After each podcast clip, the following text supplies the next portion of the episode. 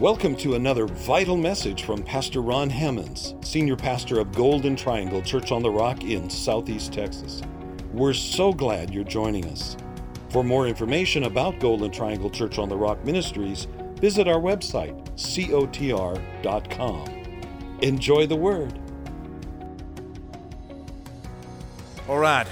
Uh, do you have your words? We're going to be opening up our Bibles this morning. We're going to be going to 2 Peter, uh, the second chapter, and then we're going to Genesis chapter 19. And today, as I said again, we're going to be talking about uh, the title of the message is Don't Feed the Beast. I'll be reading from the New Living Translation this morning because it says things like I want to say it. Isn't that a pretty good deal? Uh, you know, it says it in a little more modern language for some who are uh, watching and for some of you to grasp a little better because I have a lot of scriptures I'm going to be reading this morning. And so let's uh, get right in this because the world outside these doors and as well your heart, your situation that you may be in may, be, may, may seem a little more complex, may seem a little more you know, confusing, may seem a little more um, serious. And in some respects, some of you uh, perhaps are even in some dangerous situations in, you know, in the States or even around the world. As well, our world is suffering right now with a lot of division, a lot of anger, uh, and, and just a lot of sin and wickedness going on. And so today, God's going to give us an answer for some of the things going on in our world. In 2 Peter, the second chapter, the Bible says, beginning in verse 4, for God did not spare even the angels who sinned. He threw them into hell, in gloomy pits of darkness, where, there are, where they are being held until the day of judgment. And God did not spare the ancient world, except for Noah and the seven others in his family. Noah warned the world of God's righteous judgment. So God protected Noah when he destroyed the world of ungodly people with the vast flood. Verse 6. Later, God condemned the cities of Sodom and Gomorrah and turned them into heaps of ashes. He made them an example of what will happen to ungodly people. But, verse 7 says, God also rescued Lot out of Sodom because he was a righteous man who was sick of the shameful immorality of the wicked people around him. Yes, Lot was a righteous man who was tormented in his soul by the wickedness he saw and heard day after day. So you see, verse 9 says, the Lord knows how to rescue the godly from their trials, even while keeping the wicked under punishment until the day of final judgment. The ancient cities of Sodom and Gomorrah, they were known for their sin and debauchery. Their lust filled, lawless nature and the lust filled, lawless nature of man dominated the landscape and the climate of these cities. And there, there, there was no place safe in these cities. Even in your own home, you weren't safe. Hateful mobs justified their immoral and illegal pursuits by blaming those who opposed them by saying that these people are judgmental and these people are critical. And because they're judgmental and because they're critical and because they're out of touch with reality, we therefore have a right to go into their homes and, and literally destroy their homes and destroy their lives. Lot, he was not a perfect man in his thoughts and deeds. Lot was confused. Lot was tormented.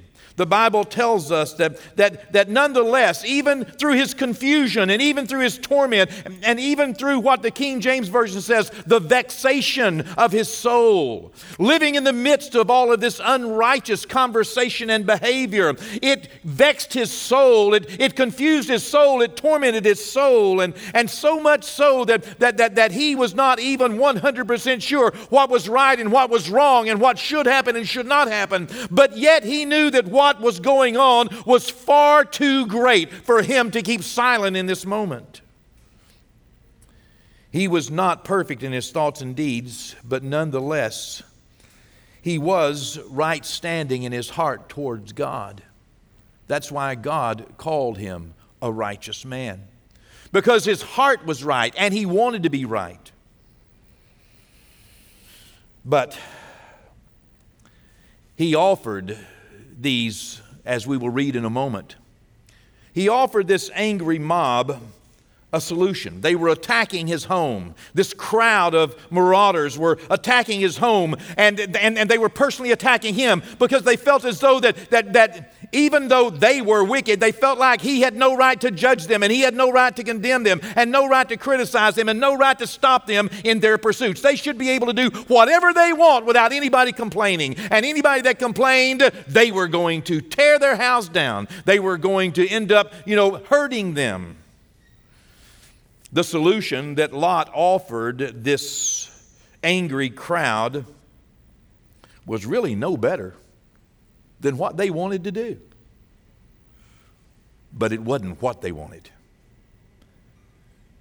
The solutions the world offer is no better than what the crowds and the mobs want. But it's not what they want. You see, you cannot feed the beast and expect it to not turn and devour you. The beast can never be satisfied, as we'll see from what happened in the account of Lot and the angels. It's just the nature of the beast.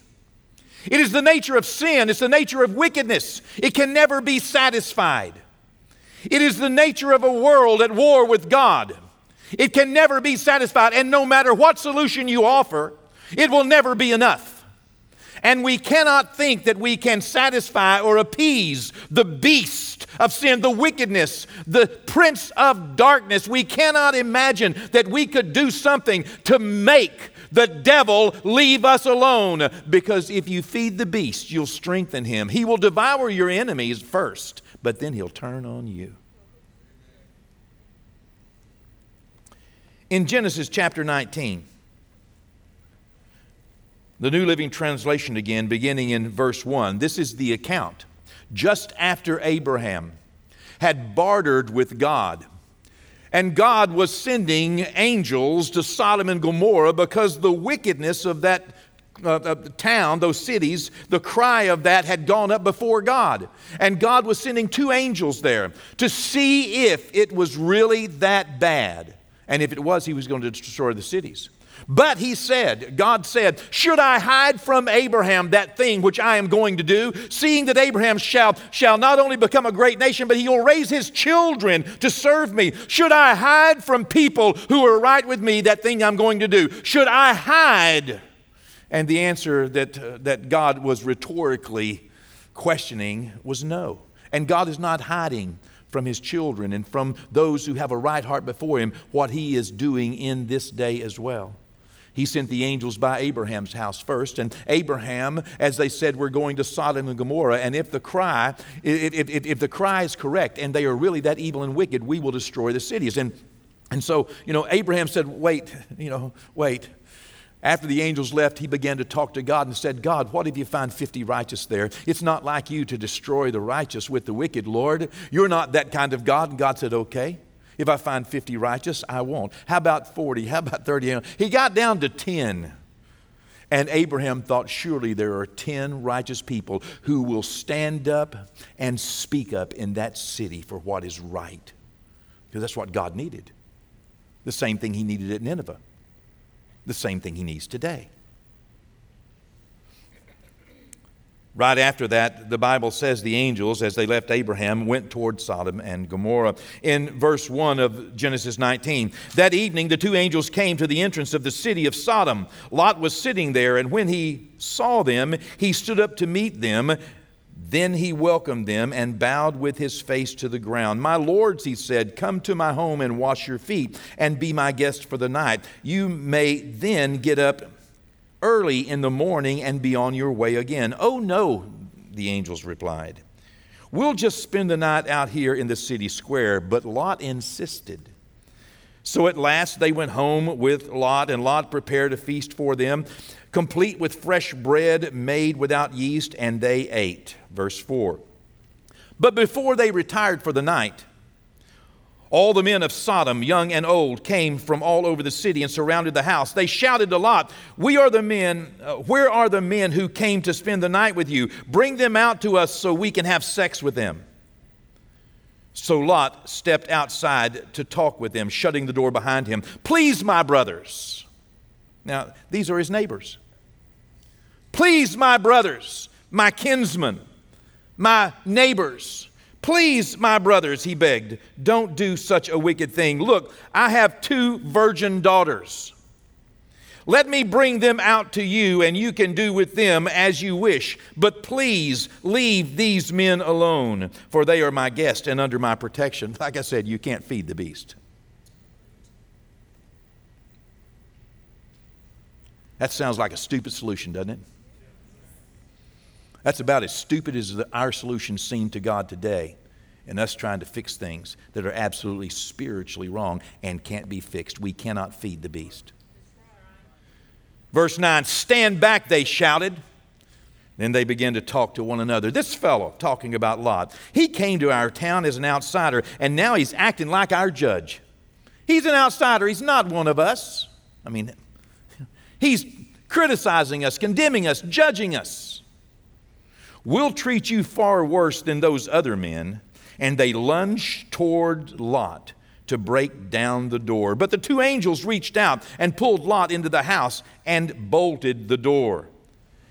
Then they blinded all the men, young and old, who were at the door of the house. So they gave up trying to get inside. Meanwhile, the angels questioned Lot do you have any other relatives here in this city? They asked. Get them out of this place. You, your sons in law, sons, daughters, or anyone else, you get them out of this place. Verse 13. For we're about to destroy this city completely. The outcry against this place is so great that it has reached the Lord, and he has sent us to destroy it. So Lot rushed out by the way, in the nighttime. Interesting, huh? He rushed out in peril of his own life. Not without concern for his own safety or the safety of his family, but with great desire to tell those whom he loved and cared about and were connected to him that they needed to be aware of something. He, he, he rushed out to tell his daughter's fiancés, Quick, get out of the city. The Lord is about to destroy it. But the young men thought that he was only joking. He was just, you're just being foolish. You're just, you're, oh, come on. Come on. Come on. Oh, man. God is about to destroy? I mean, come on. We've been doing this. We've been seeing this. This has been going on forever. Come on. You got to be kidding me that you, you think God's going to do anything? You think judgment's coming? Well, our lessons from the Lord this morning include five truths for today.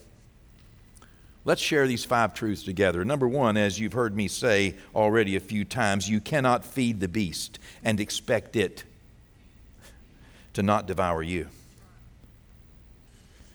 You see, you cannot feed the demon of sin, lawlessness, and destruction. You cannot begin to give lawless, destructive mobs and crowds what they want.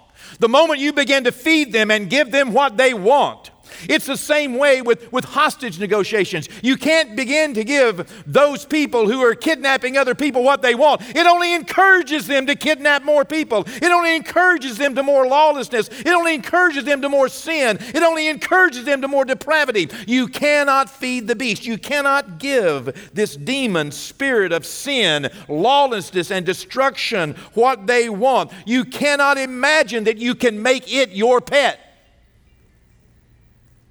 Sin and ungodliness knows no bounds.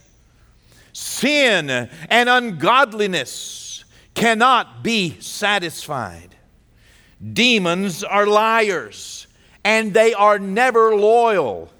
They have no master. If they rebelled against the one true, wonderful, loving, and living Almighty God that had a plan for their eternity, if they rebelled against Him, why do we imagine that those same demons of wickedness and evil and sin would in any way allow us to be their master? Sin will take you farther than you want to go, keep you longer than you wanted to stay, and cost you more than you expected to pay. You cannot dabble in sin, and you cannot satisfy sin. Stop feeding the beast. He will only demand more and more and more. You see, what they had intended in Sodom and Gomorrah to do to those two strangers. Lot offered his virgin daughters. Talk about confusion. Talk about being vexed. Talk about being mentally tormented to the point that you don't even know what's right and wrong and best. You're just grasping for some type of high road answer. Let me, let, let me get on the high road. No, I mean, let me get on the God road. High roads and low roads might belong to the devil, but God has a road and a path for my life. And once they would have devoured his daughters, they would then have never been satisfied and broken down the door if they'd have been left to themselves, and they would have come in and not only had their way with the two angels, but also with, with, with Lot and his wife, no doubt, and felt justified and absolutely fine and laughed all the way home with their new TV. Hello, yes, I'm talking about riders and looters and those who are being uh, propelled by a demon spirit of lawlessness and those who imagine that they could in some way satisfy that demon spirit and feed that beast. It will not be satisfied because as soon as it devours your enemies, it will turn and devour you. To think that you can feed a beast and it will not turn and devour you is lunacy. When in history has it ever worked? A second truth constant bombardment of unrighteous conversation will torment, vex, and confuse your soul. If you are not watchful, the constant bombardment of unrighteousness and wickedness and evil and sin and the conversations and all the junk that's going on in this world, if that is all that is going into your ears, if you're not getting the word of Almighty God and praise and worship and the Spirit of God and prayer, if you're not getting uh, uh, some amount of Jesus in your life, then the world is filling your ears and bombarding you with all of its unrighteous conversations. It will torment you, it will vex you, it will confuse you, and you'll end up being just as confused as Lot was. And you know, I'm not a point preacher. You know, I, I'm, I've been here 32, I'm in my 33rd year, and I have not called names and I have not been against things. We've been more for what we're for than what we're against, but it's high time that somebody stand up and speak up and say, My goodness, where in the hell is this world going? Lot was confused, but Lot is not near as confused as people watching that show.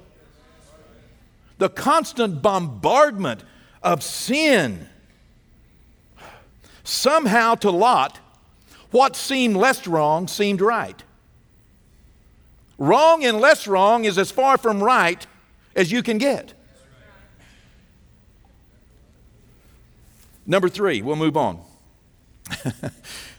Divine judgment is coming upon the world, and I'm not teasing. I'm not joking. Divine judgment is coming upon the world. It has to. Without a doubt, this world is on a collision course with hell.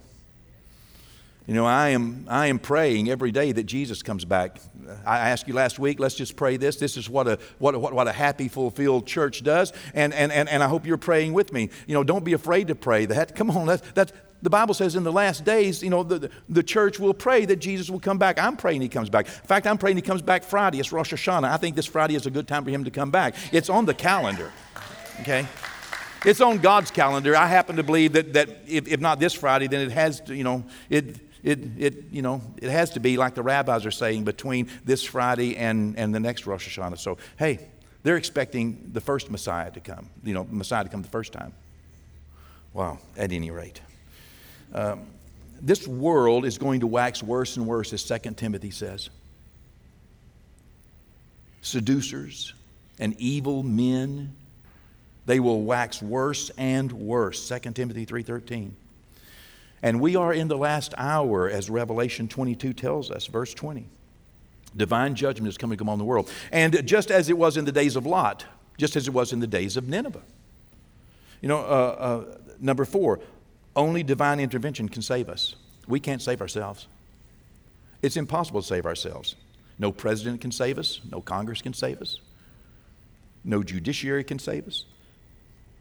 I'm not saying that you shouldn't vote. I'm going to vote you need to vote. I hope every one of you vote. You need to vote, providing you can vote. And you need to sign up and register right out here in our foyer to vote. Whether you vote Democrat or Republican, you go with God, but you need to vote. Get out there and vote. Make sure you vote. Carry your friends to vote. Vote. It's important to vote. Why? Because God works through men.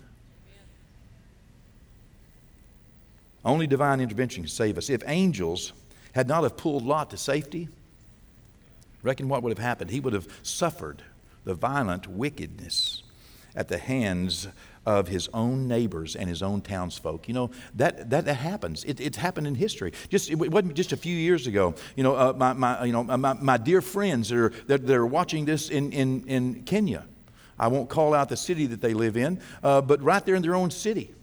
Because he is, is, is, is of one tribe and his wife is of a different tribe. They had tribal uprisings just a few years ago, and they had to stay in their house because their own neighbors were, were, were pulling other neighbors out of the house and, and uh, uh, beating them and putting tires around them and setting them on fire. And their own neighbors that they lived around for 20 years.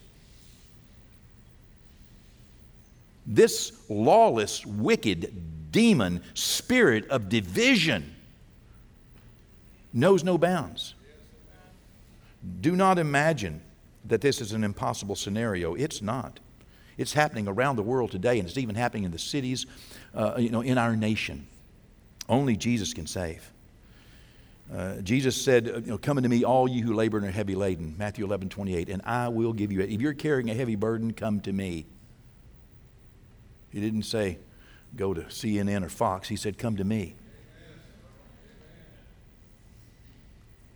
Oh, come on now, this is good stuff.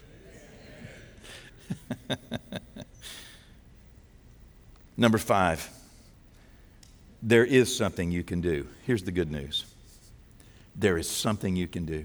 I love that. I love the fact that the angel said, uh, you know, to, to, to, to Lot, there's something you can do about this, by the way. You know, what God said to Noah, there's something you can do about this. You know what God said to Jonah, there's something you can do about this. Yeah, it's wicked, and yeah, I'm going to destroy it, but there's something you can do about this. You know, God needs us to do something. You know, you could be a messenger of the Lord like Lot, or you can just be a complainer. You can just ride this thing out. You can just go, you know, go on and just watch it burn, or you can do something about it. You know, Jonah tried to get away from God because he didn't want to do anything about it. And God said, Nope, I got to have somebody that's going to show up. I got to have somebody that's going to speak up. And I got somebody to stand up and speak up. Why? Because God needs us. You can be a messenger for God, you can be an angel sent by the Spirit of God, reaching into the darkness of this world and pulling people to safety. Good men and good women, their children and their friends are being vexed and confused by the wicked conversations and behaviors of this world. You can help by telling them you don't need to be doing that. You can help by giving them some Jesus. You know, you may be the only light that gets into somebody's life each week. You may be the only encouragement, the only Word of God, the only Word of God perspective. You may be the only song that someone ever hears. Lifting up Jesus is important. The solutions offered by many good and godly people today are no better than the solutions of this world. You know, like Lot said, I'll just feed the beast and he'll leave me alone. No, he won't. No, he won't. The beast will never be satisfied. The angry mob would have taken Lot and everything else he had. You cannot satisfy the beast. That should be enough right there. As I said in Nineveh, people heard the word of the Lord because someone shared. In Noah's day, people heard the word of the Lord because someone shared. You know, only eight people were saved, but eight's better than nothing. And by the way, every one of them that heard and turned was saved. It's the same thing God needs today. What can we do to avert the current depravity in our streets and the total destruction of our cities and the world we live in today? What can we do? We need to do what's always been needed. What has been needed in the past, it took someone showing up, standing up, and speaking up so that those good people could hear the God alternative, the Jesus alternative. When we bring Jesus into the midst of chaos, something miraculous happens. It calls for a decision.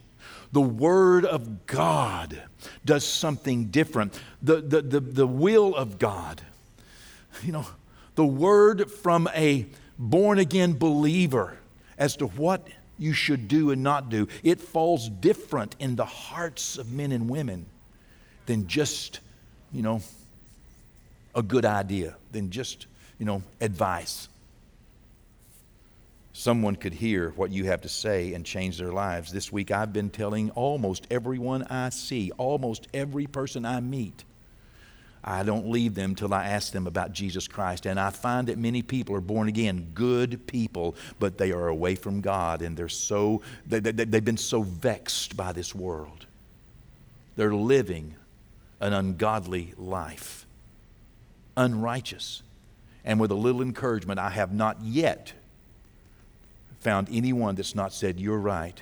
I do need to change. I'm going to do that. I'll do that. Yes, I'm going to do that. It just takes someone telling them just like it did in Nineveh, just like it did in Noah's day, just like it did in Lot's day, just like it does today. Unfortunately, Lot's sons in law, his daughter's fiancés, as it were, they thought he was only joking. Let me assure you, this is no joke.